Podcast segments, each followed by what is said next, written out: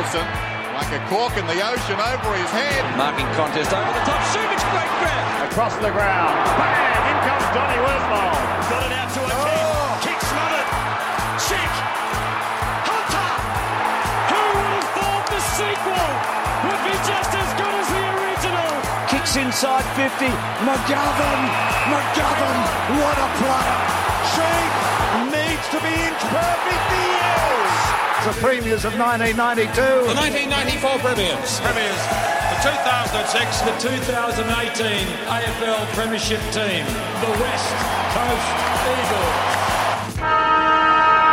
G'day, everyone. Welcome to the Big Footy Eagles podcast for another week. And what a week it has been for the West Coast Eagles. We're back, we're in form, and suddenly, apparently, we're the Premiership favourites again. Coming up on the show, we'll dissect that massive victory over Collingwood. We're talking a crazy few days at the Tribunal, and of course, we will preview our upcoming clash with Geelong in the Tim Kelly Derby. I'm your host, Honey Badger 35, and joining me this week is Mr. KK. How you going? Oh, I'm happy to be here. We talked last week for a statement win, and boy, did we get it. Incredible. An incredible game. Uh, we're, of course, going to dive into it very, very shortly, but just as a statement and sort of the, the fallout afterwards in terms of the media coverage and the general sentiment amongst the fan base, it kind of feels like 2018 again. It's all a little bit real. I've enjoyed it. I hope you've enjoyed it too. It's fair to say. Yeah, the whole game had a bit of a 2018 feel about. it. I think maybe it's just us in our home kit and Collingwood in their white shorts, and Optus even looks a bit like the MCG. Watching the whole game, it just felt like we was watching the 2018 Eagles, and it was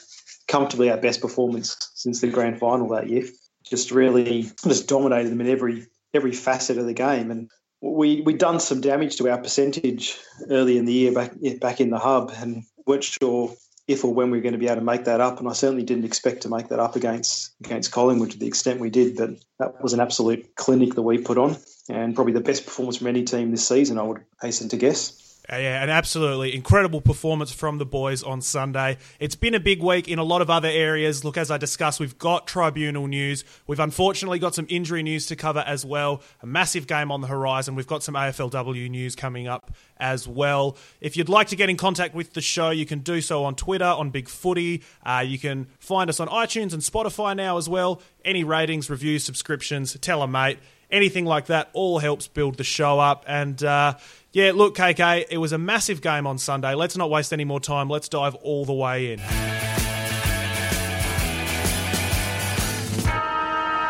West Coast Eagles, 18 goals, 3 behinds, 111, defeated Collingwood 6 9 45. KK, you touched on just there that it was uh, almost a 2018 look and feel to the game. Very much so in the sense that Collingwood jumped out to an early lead. They got a couple of goals on the board.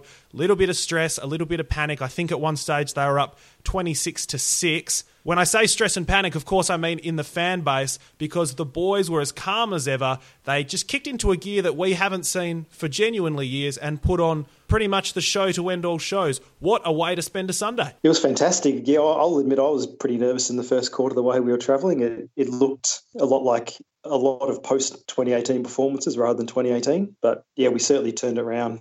It really started in in the middle um, with Naitanui very dominant in the ruck. Allen held more than held his own when he went in there as well, so we didn't lose anything there. And midfielders got first hands on the ball.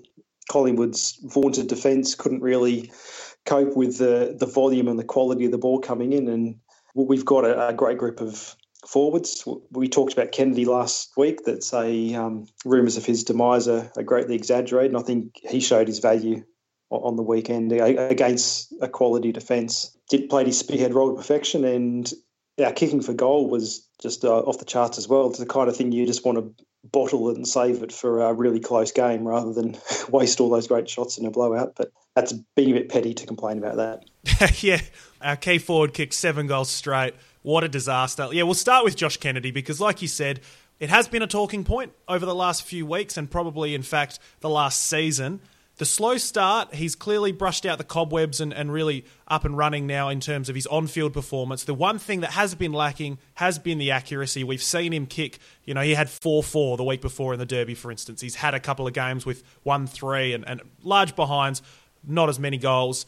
Josh Kennedy, he's saving it all for this week, apparently. Seven goals straight. He was kicking them from everywhere. The best snap for a big man in footy I've ever seen. I've never seen a big man snap the ball as consistently as he does. Jailing him from everywhere, KK. Josh Kennedy's back. Now, it's not reasonable to expect this every week, but do we sort of just pushed it down the road a little bit, that thought that maybe Josh Kennedy isn't our A1 forward just yet? Uh, yeah, I think he still is for the time being. I expect we'll see some games without him later in the year. But you look at the way Allen performs when he goes forward, it doesn't doesn't feel like we're going to lose that much. And we're, we're set up for a really strong transition through our forward line. And say a lot of clubs would kill for one of Allen or Kennedy in their forward line, and we're so so blessed to have both. And then we don't even sort of talk about Darling, who would be a, a walk up start in every other team's best 22. So we're, we're, very blessed with our tall forwards, and it looks like it's going to continue for a fair way into the future. Um, but for this season now, absolutely, Kennedy will be will be our spearhead for the rest of the season and into finals. He's now just one goal off the Coleman pace, which, if you had read the Eagles board three or four weeks ago, would be completely inconceivable uh, to to find that he's you know that that close to a Coleman lead. And now the talk, as it always does, has swung the other way. Now we're all projecting that yep, this is could be another Coleman in the collection. We'll park the Kennedy chat just for a moment. You raised Oscar Allen there. Let's talk about him, and we'll use that as well to transition into the ruck battle. Wasn't much of a battle in the end, truth be told, because Allen in the middle, and of course Naitanui did fantastic work against somebody who is largely considered to be the best ruckman in the league, if not, you know, one of the top two with Max gone. Well, Nic Naitanui just reminded the world when he's healthy, and that's always, that has only ever been the issue. Nic Naitanui, when healthy, is as good as any ruckman in the land. Grundy got an absolute bath on Sunday, KK. He sure did. He had his colours lowered pretty badly, and the, the, times when he wasn't in there and, and Darcy Cameron was in there was just even more of a joke. Like Naitanui was literally just hitting the ball wherever he wanted, 360 degrees, and it was we are getting clearances for fun. It annoys me how sort of little Naitanui still rated around the league, and sometimes um, with our own fan base as well. But just for his impact when he is fit and for the quality of clearances that he produces, it's such an important part of our team, and I think he can do that be more damaging than any other ruckman around the world, around the league, even if it isn't as consistent or as good on the stats lines as someone like Grundy is. Of course, the midfield dynamic would not be complete without discussing the game of Tim Kelly. He wasn't alone. He, of course, had great performances alongside him. Shuey was great. Yeo was great. Sheed had his moments. Redden had his moments as well, which was nice to see. But Tim Kelly is officially a West Coast Eagle. He has planted the flag now. That was his statement game, I believe just a fantastic output from Tim Kelly. It matches what we paid for him. It matches what we'd hoped to see from him. 29 disposals and a goal, six inside 50s, six clearances, three rebound 50s. He was everywhere on the weekend. KK, do we need to see that level of performance every week from Tim Kelly to get our money's worth? Because for me, that's that level of performance that we saw. That's going to be pretty hard to repeat week on week. He was astonishing. Yeah, you're probably asking a bit much to, to be best on ground every week, but he needs to be one of our main contributors for the for the price we pay. I, I think one of the most pleasing things about the midfield on the weekend was that we integrated Shuey back into the team, and we didn't really see any noticeable drop off. Uh, Ainsworth is sort of like the last man in and played out of position was the quiet one, but that that's okay. He's, he's a young player. Because earlier in the season, we didn't have the, the mix wasn't right at all. There was yeah, guys just not sort of being able to get the best out of themselves. Whereas on the weekend, Kelly was great, but Shuey was great, Gaff was great, Yeo, and Sheed all contributed pretty well as well. So the, certainly the mix was the best it's been by far.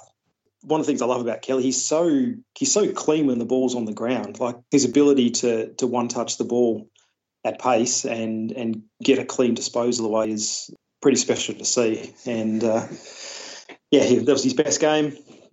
Don't know if we'll get it every week, but uh, it, it's good to know that it's it's there. And the cushioning on some of the kicks for a guy that plays at such pace and with such physicality as well. The soft touch on the kicks, he can just lay it out in front of a forward he had several on the weekend that just it almost defies belief for a guy charging that hard to be able to strike a ball where he wants it and just have it come so gently to the forward. Such an easy mark. We get a set shot, and of course, we saw the Eagles kick 14 goals, zero behinds from their set shots on the weekend. So, congratulations to Tim Kelly. He's here. He's arrived. That was his big statement game. push on, keep doing it in 2020 and beyond. But yeah, fantastic to see. Moving away, I think, from individual players, let's just talk about the team as a collective. We touched on it earlier. Probably was the best game the Eagles have played since the grand final, or since I saw some people mention that uh, that Richmond 2018 game at Optus. It was tied at halftime, and then the Eagles went on to win by 40 plus. So we've had some great performances in the past. This was one for the Adam Simpson archive, basically. This was the prototypical Adam Simpson game. Having a look at Collingwood coming in, we discussed their defensive proficiency. Of course, they had Pendlebury as a very late out, and they were missing some players anyway. But Collingwood are a team that have only once in their previous 40 games, so you're looking at, effectively you're looking at two seasons there, and only once in that span have they conceded over 100 points, and we did it in a shortened quarter. Similarly, Josh Kennedy, seven goals. They haven't had a player kick seven goals against them since Jeremy Cameron did it back in 2013. So this is a club. I know they have they had some outs, but over a long period of time, they've consistently defended at a high level across the board.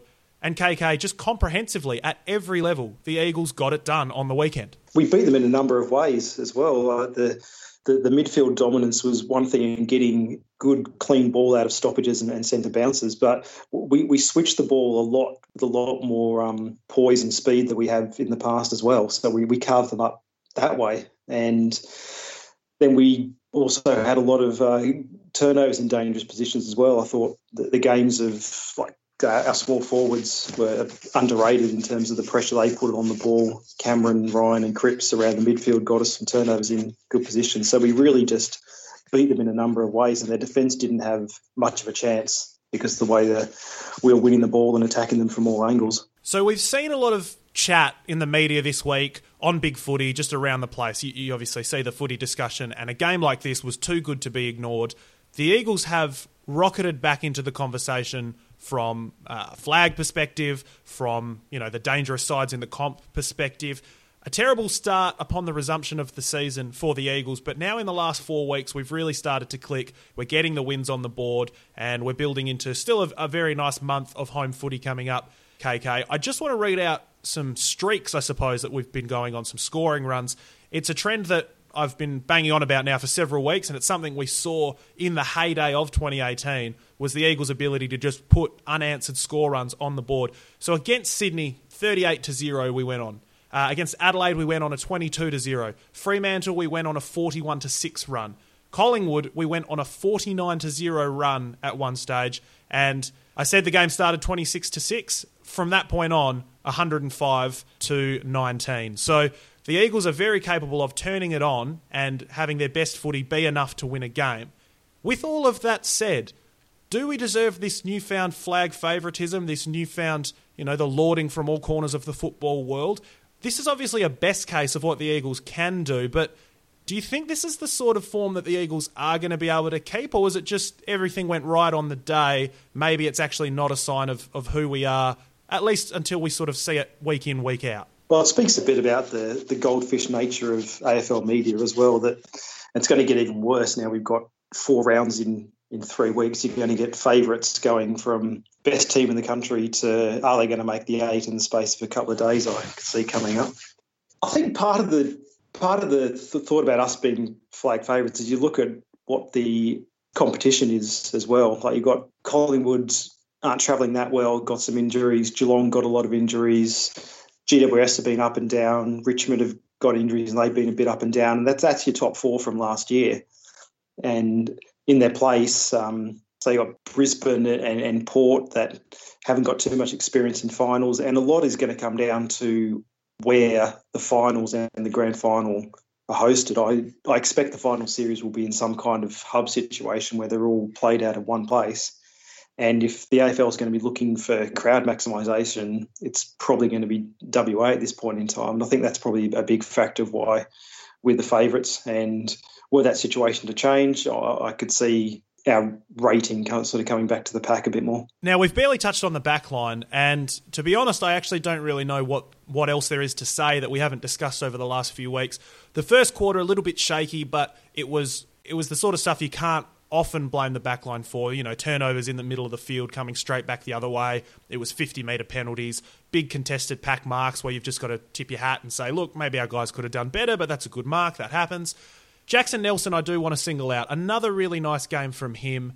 And basically, it just speaks to the fact that we've now got a rebounding option in Nelson. It's a, it's a role we've seen Jetta do very well and we've seen Duggan and Cole as well have nice weeks recently. But that, that lack of Lewis Jetta has been a talking point. I think Jackson Nelson, as the incumbent, just keeps this spot as long as he's playing footy like this. What's what's your view on that choice? Given we know what Jetta's best can do, but I mean Nelson's last month, it's been really really good. Certainly has. He, he's become a lot more confident with the ball in hand and a lot more attacking with his disposal. And I think that comes with the confidence of of having a decent run in the team and being used to the players around him as well. So absolutely, I, I would struggle to, to drop anyone out of our backline at the moment. And Jed is one of my favourite players. I sort of thought he was pretty comfortably in our best 22 at the start of the year, but the call was made. And you've got to say, since it's happened, we haven't looked back and everyone's stepped up, and the spots are theirs to lose now. Even with the late change to McGovern, Rotham again showed that when he's called upon, he's he's no slouch, and we're not really losing much in the back line with him either. So yeah, pretty comfortable in in our depth in defence, and we certainly looked as settled as we have at any point of the season on the weekend. And I think it is important to say, look, Collingwood, we touched on, were the number one disposal team coming in, and in fact, they still are, but they are missing some players. With all that said, we did do a really nice job of denying them the footy. We had more touches than they did. Uh, and even though the back line perhaps didn't have too much to do, actually, really, to be honest, after quarter time, they did what they had to do nicely. And I think, again, KK, we're seeing the value of our backline in starting our attacks. So the Eagles on the weekend, they scored 67 points from the defensive half, which is the most by any team in 2020. Similarly, 49 points specifically off the half backline, again, the most by any team in 2020. So the defense doing their job as a shutdown, but also doing their job launching our attacks, getting the field kicking going, and moving us into attack. So very nice to see. Long may it continue. And lastly, before we move away from the game, Another thing that was fantastic to see was the camaraderie and the team spirit getting around Liam Ryan after he kicked his late goal. Obviously, he's had a very tough week for personal reasons with his family, but he did get a late goal. The boys got around him. It was a fantastic show of team spirit, and it's exactly what you want to see as a fan. KK, what did that moment mean to you? It was probably my highlight of the, the match, really. And funny to say, I, I think it was even more than camaraderie. It looked like real, genuine love and, and friendship to going far beyond the bounds of sort of a professional teammate kind of relationship. And I think that's fantastic to see. And we, we talked last week about Adam Simpson and what sort of his legacy might be with the Eagles and that culture that's on display there, that's his legacy. And that's not an easy thing to do, and he deserves a lot of credit for, for that and the way the, the boys have embraced it. I thought it was yeah, a really great thing to see. Um, the guys had a tough week, and props to Liam for putting his hand up and, and playing. And obviously, he was emotionally um, in a, a, difficult place, and just, great to see the the boys supporting him through that.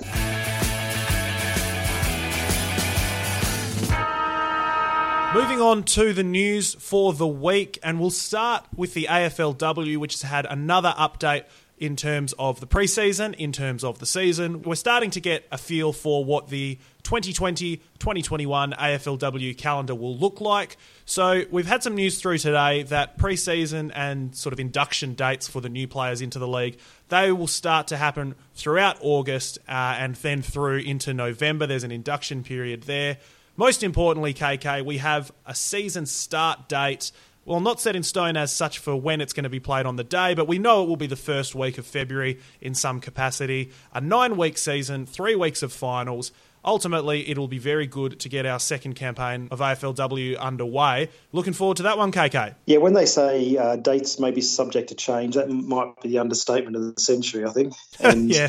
It, it's great to have the plans in place. And I really hope for the girls at our club and, and all the all the clubs that after such a, a, disappointing end that wasn't really an end to the, the last season, they do get a, a, proper run at it next year. And I really, really hope it happens. But so who knows what, what the future's going to hold. Back over to the men's side. Away from the first team, we unfortunately saw a very significant injury take place this week. Frankie Watson was announced to have torn or, or ruptured the ACL uh, in training, just your, your standard change of direction, non contact, those always are more serious when you see that somebody suffered under a no contact situation. So, ACL for Frankie Watson, uh, it is at least a 12 month injury based on what they're saying. KK, he's been on the list for a while now as a Category B rookie uh, some years ago, 2016. Played a couple of games last year. We saw him as a late in for Shannon Hurn in that Melbourne game in Alice Springs. It was awesome to see.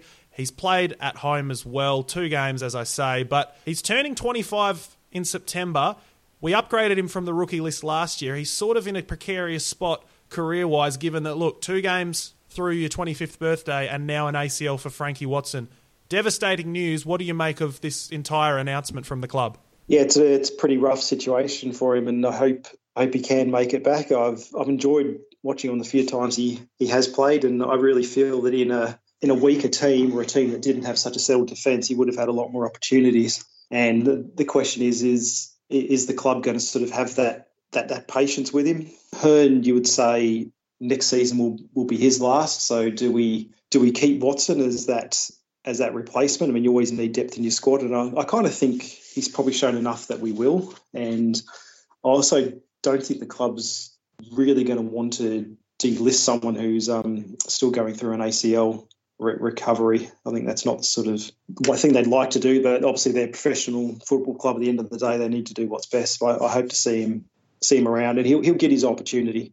We've got a lot of durable players in that back line, unfortunately, but with with Hurn and Jetta getting near the end of their careers, you'd say he'd be next man up if he was fit at the moment. If one of Shepherd or Cole or, or Duggan or Nelson run available, and I think we'll probably extending for a year. I hope it is a tough one because you want to see the club do right by the player. Uh, similarly, look like you touched on. It's a cutthroat business. They do have to make the correct decision at the end of the day, or what they think is the correct decision. But with the likes of Hurn getting towards the end of his career, probably probably next year with the rumours of a contract, but you know he'll, he'll be gone in a couple of years.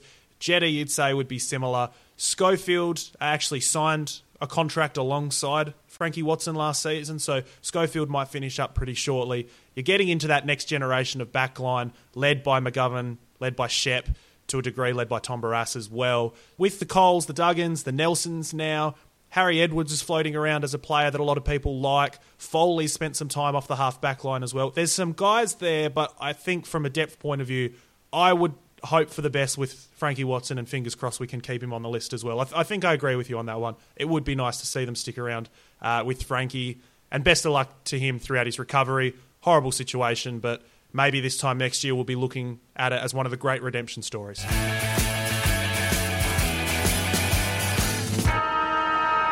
Main event time now. Moving on to round nine this Saturday, 6:10 p.m. at the fantastic Optus Stadium. The West Coast Eagles host Geelong. KK, another must-win clash. It seems like the fifth, sixth, seventh week in a row we've had a must-win. But you look at it, the Eagles play a team ahead of them on the ladder again. We have a chance to cement a top four spot and have it in our hands for the rest of the season if we can do the business against a good but ultimately depleted Geelong side. Let's start by picking the team. Who do you have as your ins for this Saturday? I'm going to assume everyone's fit. So I think McGovern for Rotham is a pretty straightforward swap.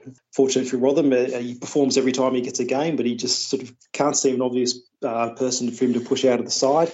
And if Archie's fit, then I think he'll come in for Ainsworth. It's a he's better for that role that Ainsworth was asked to play on the weekend. I, I kind of liked Ainsworth's game. Someone's always in every team of 22, there's always going to be someone who doesn't get that much of the ball, and unfortunately, it was him. But I, I kind of like his endeavour and, and what he's he's done so far. But Archie's the call for that, so they're they're pretty two straightforward swaps. I wouldn't see any other changes. I think in terms of uh, managing minutes or resting players, we'll probably leave that until the, the back end of the fixture, where I expect we're going to have a much more congested congested run of games. Uh, we've got, I think, a buy after the Geelong game, so there'll be no reason to to rest anyone now. So I think we'll keep changes to a minimum. Yeah, a bit of an awkward half buy, I suppose, in there where most of the comp are playing midweek, where the Eagles aren't. So it still follows a pretty traditional week. You know, we play Saturday and then I think we play the following Sunday. even though we've supposedly had a bye in the middle there on a Wednesday or Thursday, let's say. But yeah, not the time to manage minutes. As I said, it, it's a must win for me because if you win this, you jump Geelong on the ladder, you cement a top four spot, and then you can crack on with the season with that double chance in your hands, under your control. So for me, from a changes perspective, McGovern in for Rotham, that makes itself, provided McGovern's fit and firing, ready to go. I'm going to leave it there, and I'm going to circle back to Ainsworth later on. I'm going to say I, I agree with you, and I'm normally not a big fan of the whole square peg in the round hole thing. He doesn't fit as a half forward flanker. He is a midfielder that's been squeezed out. He didn't get a lot of it on the weekend, even though I liked his game fine and I've liked his output fine enough over the last few weeks. But I've just got a little sneaky suspicion, you know, something something up my sleeve for later on in the pod. So that's that's called sizzle in the radio business. Stay tuned. We'll, we'll get to Ainsworth back in a bit. Let's talk about the big story of the week, though, and that is Elliot Yeo and indeed Tom Hawkins' suspensions, their appeals, and their eventual freedom to play. We've had a couple of nights at the tribunal, KK. Let's start with Elliot Yeo. I would suspect most people have seen the incident. A bit of a push. It went a little bit high. Uh, he was cited for striking, low impact. They managed to basically get the whole thing thrown out and proved that it wasn't a strike in general. What did you make of that whole situation being a suspension? What did you make of our chances? And, and I guess how relieved are you that Elliot Yeo has in fact been found clear to play? Well, thank God common sense prevailed eventually. It was an absolutely ludicrous suspension in the first place. I don't know how they even found the incident to start with, and then with the, the quality of vision that they were basing it on and lack of reaction from any of the umpires around it or remonstration from Wills for Collingwood. Yeah, I, I don't know how it ever came into be a suspension in the first place. Having said that, you're really up against it when you go to the AFL tribunal. You've got the full weight of Michael Gleeson prosecuting and questioning the players' characters and all that sort of hullabaloo, which is an absolute dumb system, if you ask me. If you avoid suspension in the first place, then you don't have to answer any of those questions. You don't have to sort of effectively prove your innocence. Whereas if you choose to challenge it, then suddenly you're backed into a corner. But yeah, common sense prevailed, and yeah, happy to see Yeo playing. I mean, I was annoyed enough with the McGovern suspension, not on its own basis, but that I knew similar incidents were going to get brushed under the carpet. And there was a classic one with Michael Walters the week after, absolutely punched a Gold Coast player square in the face during a melee, nothing doing. And there's been no similar suspensions to McGovern's up until this week, and then suddenly another West Coast Eagles player gets picked out of it, and it's like, give me a break. I don't know why it's always our guys, and the inconsistency just just annoys me. But we got there in the end. Yeah, I think that's been the main talking point throughout the week. Is that, to be honest, you shouldn't be suspending Yeo for that. It's soft, it's a joke. But if you're suspending Yeo for that, I will accept it provided you're suspending everybody or 90% of the people or 50% of the people for that. But it's this seemingly one in a hundred. Honestly, that, that, something like that happens at every stoppage. There's three or four players at each stoppage that are pushing. So there'd be, you know, genuinely, you're talking thousands of incidents. Every now and then, it's going to slip up a bit high. A water free if you have to water free, whatever it is. But it is the inconsistent application that does it for me. But yes, Yeo found free to play. Didn't even have to pay a fine, anything like that. Tom Hawkins, having a look at his track record, he's a bloke who has uh, been no stranger to the tribunal, been no stranger to the match review officer as well. My understanding is that from Tom Hawkins, that's his 10th sanction since 2016. He's had five B suspensions, five have been fines, uh, and that is the seventh time he's been charged with striking. So, Tom Hawkins still, he went through the process, he made his appeal. They adjudged that the elbow thrown on Monday night did not, in fact, hit the Fremantle player in the face or didn't hit them high. It hit them in the body, and therefore it was just a fine.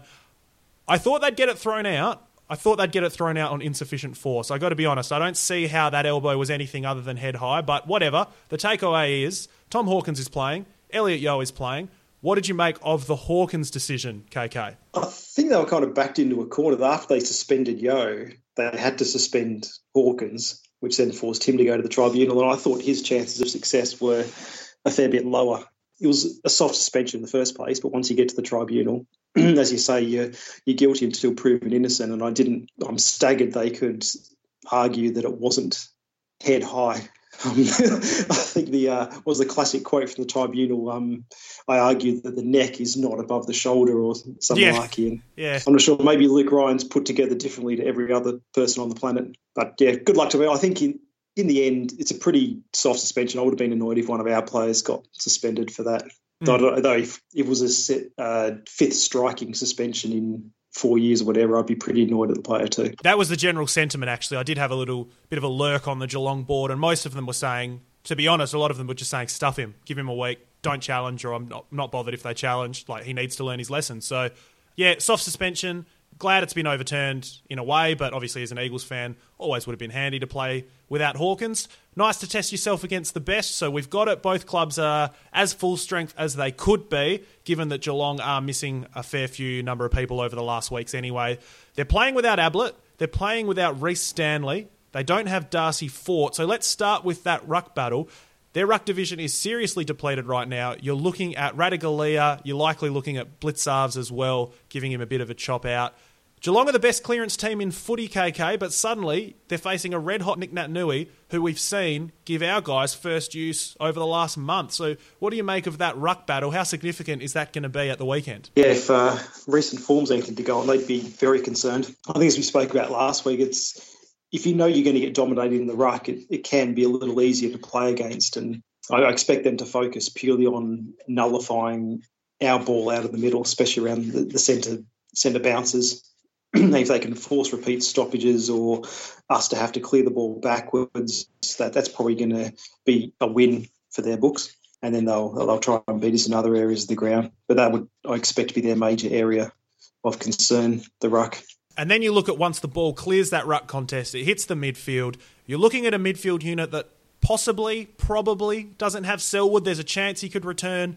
His midfield minutes have been a little bit up and down over the last season or so, but no Selwood would be a leg up for the Eagles. You can't deny that. No Ablett, as I touched on. They've got Dangerfield, and we'll get to that matchup very, very shortly. They may bring, for example, Jack Steven back. Uh, they've got a couple of other big bodied guys in there. They've got Charlie Constable as well, who's been in the news this week, possibly requesting a trade back to WA. So, look, they do have some options, but it isn't their dream team lineup. You curb Dangerfield's influence, and you go a long way to slowing down that Cats midfield. KK, do you expect we'll go with the traditional Yeo on Dangerfield matchup, or what do we do with Kelly? What's going to happen once the ball hits the deck, presumably off Nic Nat's palm? I, I, I like the Yeo to, to Dangerfield move. I, I think Yeo often plays his best games when he's got a, a clear focus, and we know that he loves being angry and and, and physical. And I don't think Dangerfield will like that. And as you say, without without Selwood in there and or Ablett, uh, Dahlhaus sort of spends some time in the midfield as well. So they are they are lacking a bit. And if you can shut down Dangerfield, you're going to go a long way to, to winning that contest. So I, I expect Yeo to go to Dangerfield. The, the other thing that should be in our favour, if you look at the game as a whole, is that we had a, a longer break, fine conditions. I think the tackles in our game were about almost half of what the total tackles were in the Geelong's game. They've had a very wet physical slog and a short turnaround. And yeah, that, that that's the sort of area where that should give us confidence and be able to wear them down as the game goes on. Having a look at what the Cats like to do with the footy, we saw Collingwood last week first in the league in disposals. Well, now this week, KK, we played Geelong second in the league in disposals. They hold at their opponents to the fewest kicks, fewest handballs, fewest disposals, fewest marks. They tackle the fifth best of any team in footy. Basically, they like to deny you the ball, and that is a game plan that doesn't stack up with what the Eagles like to do because we like to go the other way. We want the ball a lot, plenty of marks, plenty of disposals. We want to have the game on our terms at our tempo. So we've seen in the past the Eagles struggle with some of the more contested in and under teams. Where we've seen the Eagles have success is when they deny the ball better than the opposition, who sort of try and play them straight up. Do you think that's something that could come into it this week, especially given we've just seen them have success against a Collingwood side that effectively play with a pretty similar game style? Yeah, well, I think I said before, our, our switching of the ball I mean, in the back half was much cleaner and, and precise than it has been for a while. And I think we'll we'll definitely use that as as a tactic. As you say, we do like to possess the ball. Um, going back to the previous point, the more we can stretch them and make them run around is, going to be our um, to our benefit as the as the game wears on. I think the, in terms of those teams have given us trouble in the midfield in the past, I think with the form our midfield's in and having say a, a pretty much full complement of, of big body mids in there, I, I think we can we can stand up to the tough stuff. If they want to go head to head with with Shuey, Yeo, Kelly, um, Redden, I know loves that that sort of stuff. I, I'll, I'll back our midfield in, if it, even if it's going to be a battle in the trenches.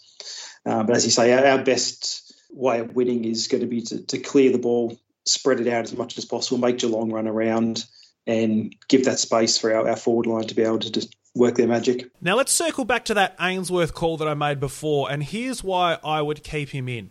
Zach Tuohy does a lot of work for the Cats. He leads the league in metres gained. He is their best kicker of the footy. He kicks. He, he gets as many kicks as Andrew Gaff. I'm talking purely kicks rather than disposals. So, you know, he finds the footy, he kicks the footy, that's his preferred option. He rebounds 50 as well as Shannon Hurn. He gives them a lot of drive off the halfback. If we can win the midfield contest, that's half of it. The other half is going inside 50, locking it in, or, or kicking a goal, being efficient in that department. But if it hits the deck and it starts to rebound, I want somebody sitting on Zach Tuohy all day and not letting him run off. It's a role that we've gladly played in the past. We've seen Mark Hutchings do it. I think we've tried Liam Ryan to varying degrees of success in the past as well. So, look, it might be the sort of thing where you, you, you take Ainsworth out, you play Archie, and maybe Jarrod Cameron plays this role. But for me, for a guy like Ainsworth, where I don't care if he doesn't touch the ball, his disposal is not where we win. He's a good runner, he's physical. I don't care if Ainsworth gets five touches, but you know, you, you curb Tuohy's influence, you bring him down to, to 12 touches, to 14 touches. That's the sort of decision I think could win us the game.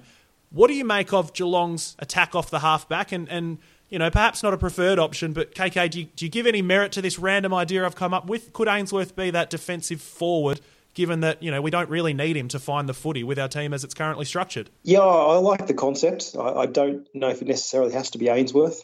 I think we should probably say focus on that being a, strategy. We might not do it from the start, but certainly something to have in the back of our mind. If it's Ainsworth or Archie, I don't know how much difference it would make, though. And the right way to phrase it kind of suggests that Ainsworth would be better if you were just sticking him on a defensive task for the game than Archie would be. I don't think Archie could help himself trying to win the ball and, and fly for specky marks. Yeah, that's yeah. that's sort of so, what I'm driving at. A bit more of a yeah, defensive, I'll, sacrificial discipline, you know? Yes, yeah, I'll, I'll, I'll back you up on that one. Uh, but yeah, so looking at the half back line, they've got a lot of talent there. Harry Taylor's, of course, been there forever. Blicavs, when he's not in the ruck, we've seen him do a nice job on Kennedy and Darling. Let's swing it to the other side of the field, KK. Tom Hawkins is playing They've got a lot of nice small forward options or, or, or sort of mid sized forward options. You know, your, Miers, Gary Rohan. Uh, they had the debutant close play on Monday, and, and he kicked a goal 30 seconds into the game, which was nice enough to see, but I hope we don't see it on the weekend. They've got some interesting mid sized, speedy, you know, kick it to a pack and they'll do the work on the ground options. Similarly, the Eagles, mid sized defence. We've got the Duggans, the Coles, the Nelsons, Sheppards, these sorts of guys. It's going to be a great battle down there. Is there any matchup in particular you're looking forward to in our defensive 50? Not particularly. I'm hoping the ball doesn't spend too much much time down there. To be honest, I, I liked. I thought Barrass showed some decent touches on the on the weekend, and most of the times that he's sort of has been beaten, it's tended to be when the ball's come in under not too much pressure. I think if you give him give him time to get to get set, then he's going to hold up his his end of the bargain in a one on one contest. So whoever out of him or McGovern is is sat on Hawkins, I think that's probably the one that we need to stop. I'll, I'll back in our, our smalls. Um, that they might need to be a bit more defensive minded than they have in the past. But I know, particularly for with Cole, Sheppard, and Nelson, they've got that defensive game, and um, and they're not afraid to sort of get down and get down and dirty with some of those Geelong dangerous small forwards. All right, it's time to make the call. It's a big game, as I said. The Eagles have the possibility to go up to third probably fourth by the time the round's played out, but definitely control their fate for the rest of the season. You beat Geelong and you have full possession of that double chance as long as we want it, as long as we keep it. KK, do you expect that the Eagles will get the job done on Saturday? Absolutely. I'm, I'm really confident going into this game. Yeah, we're, we're at home. We've got longer break. We, we didn't go through a slog. We've got more healthy people available. We've got dominant ruck, which, as we showed last week, is is a key to our success. And I, I think we're we're going to win enough ball out of the midfield with the, the, talent we've got in there that we're going to have to absolutely either butcher it going inside 50 or we're going to have one of those nights where everyone gets the kicking yips. And you've just got to back in the form from last week. We're not going to 18 or 17 goals, three or whatever it was every week, but we're going to convert enough of our shots to, to win this game. So, yeah, I think we'll do them pretty comfortably. And I hope I haven't put the mockers on, on us there. So I will go Eagles by Jack Darling, 27 points. And best on ground for us, it's hard to go past Nic Nat with the poor quality of opposition he's going to be going up against in the form he's in. I love it. I love it. That's I had Nic Nat down. I also had a reserve pick just in case you picked him because I thought he would be a pretty popular choice this week. Eagles are going to win this week. They're going to win by 24. And look, the one thing I don't want is people stressing when we, when or if we get off to a slow start. Because KK, like you touched on, the Cats played Monday, we played Sunday, we played in a perfect dry game on our terms. The game was won just after half time. We knew we pretty much had it in the bag. The Cats really had to fight all the way to the end.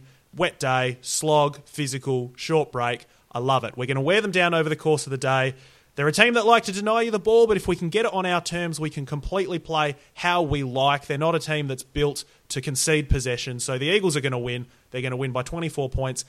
Call me romantic. Tim Kelly, best on ground. He is going to star. We saw him fantastic play last week. A couple of goals wouldn't go astray. A couple of key lines of commentary wouldn't go astray as well against the team that didn't want him, perhaps. But let's get Tim Kelly fired up. Nic Nat straight down to Tim Kelly every single time.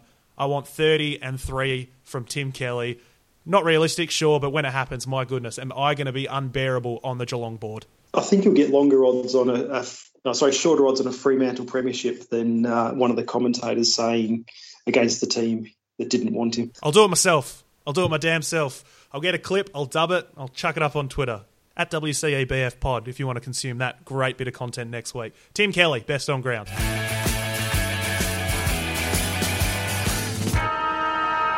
All right, that will do it from us this week. KK, as always, it's been a pleasure having you on to chat all things Eagles. A fantastic week for the club, a fantastic podcast, if I do say so myself. Thanks very much for coming on the show. No problems. I'm feeling a bit chipper after I had my best podcast predicting week of all time last week. So yeah, keep the form going. We've had a nice little run actually. Miguel nailed it, I think, for the what was it, the Adelaide game? Perhaps I think he almost nailed it, margin best on all of it. Derby, we had a nice little little prediction going as well. You nailed the prediction last week, so something we've we've just told you what's going to happen in the game. One of one of those two predictions is going to be correct. So I don't know, maybe maybe put two separate multis on, one for KK, one for me. All the listeners out there, make some money. We have just ruined the weekend for you. Spoiler alert: the Eagles win.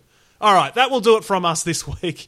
Thanks very much for listening. If you'd like to get in contact with the show, you can do so on Big Footy, on Twitter, iTunes, Spotify, all the usual stuff. We'll talk to you next week. We'll review a fantastic win over Geelong. We'll recap the fact that the Eagles are in the top four, and we will look ahead to another continued week of success in the WA hub for the West Coast Eagles. Until next week, I've been Honey Badger 35 for Mr. KK. We'll talk to you soon. Bye now. Bye now.